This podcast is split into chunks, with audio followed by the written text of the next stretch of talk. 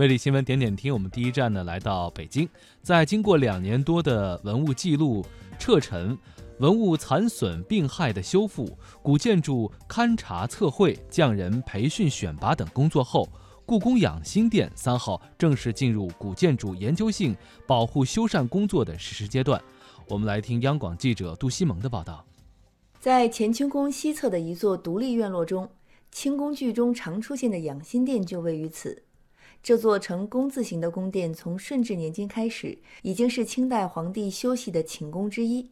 而到了雍正年间，养心殿更取代内廷乾清宫的地位，成为宫廷政治活动的中心。史料显示，养心殿是紫禁城中第一个装上玻璃的宫殿，垂帘听政也发生在这儿。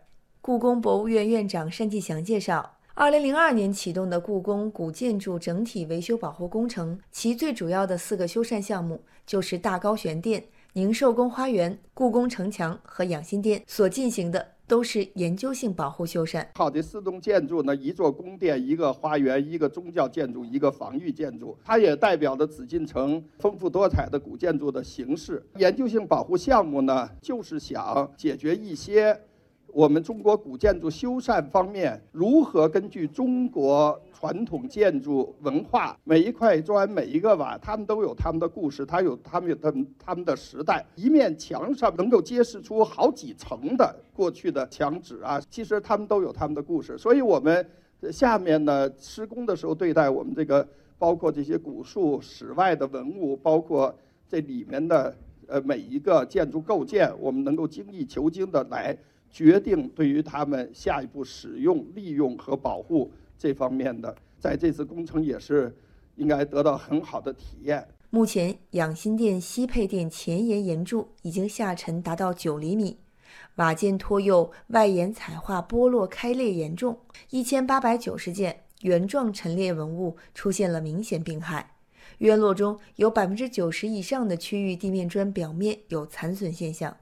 这些问题都要靠两年多的修缮来解决。据了解，本次修缮范围占地面积约七千七百零七平方米，建筑面积约两千五百四十平方米。修缮内容包括了遵义门内的养心殿、工字廊、后殿、梅屋等十三座文物建筑及其附属的琉璃门、木照壁等。事实上，从嘉靖十六年建成到清朝使用期间，养心殿一直是边用边修。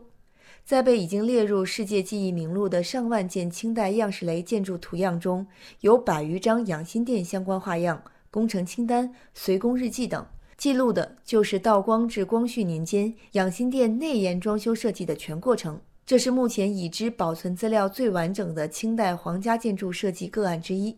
单霁翔说：“这些留存于宫殿每处的历史装修痕迹，也要力争保留。就是因为养心殿呢，它一直在使用。”所以一直使用就一直在维修，它的整个维修的过程跟我们这次调查整个养心殿的文献要对得上，然后修的时候呢，要只要不影响它今后的它的益寿延年，应该把这些信息能够保留下来。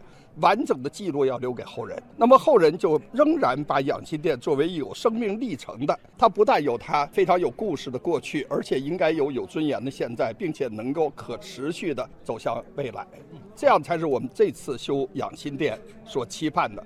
这也是我认为修所有的中国古建筑应该做到。放置于养心殿正脊上的锡制扁方形宝匣，昨天也被现场取出，宝匣封口标注年款显示嘉庆六年。完成宫殿主体修缮后，宝匣仍会被原样放置归安。此前，这种镇物宝匣曾在太和殿、武英殿、储秀宫、玉坤宫等近三十处宫殿建筑中发现。按等级不同，宝匣尺寸不一，质地各异。而养心殿的宝匣特殊在其表面的青龙彩绘上。单霁翔说，由于宝匣上的封印仍然保存完好，所以宝匣取出时处于封闭状态。其中有什么镇物？只能靠猜。这个宝匣我也没看过，因为还封着。虽然这宝匣有点特色，一般的宝匣是素面的镀金的，但是这宝匣呢有彩绘。那么呃，一般宝匣里面还通常的，比如五谷啊，包括元元宝啊，一些这个可能会有文字的东西。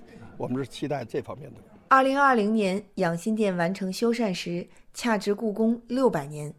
单霁翔说：“期待养心殿再次打开大门，能焕发新的光彩。”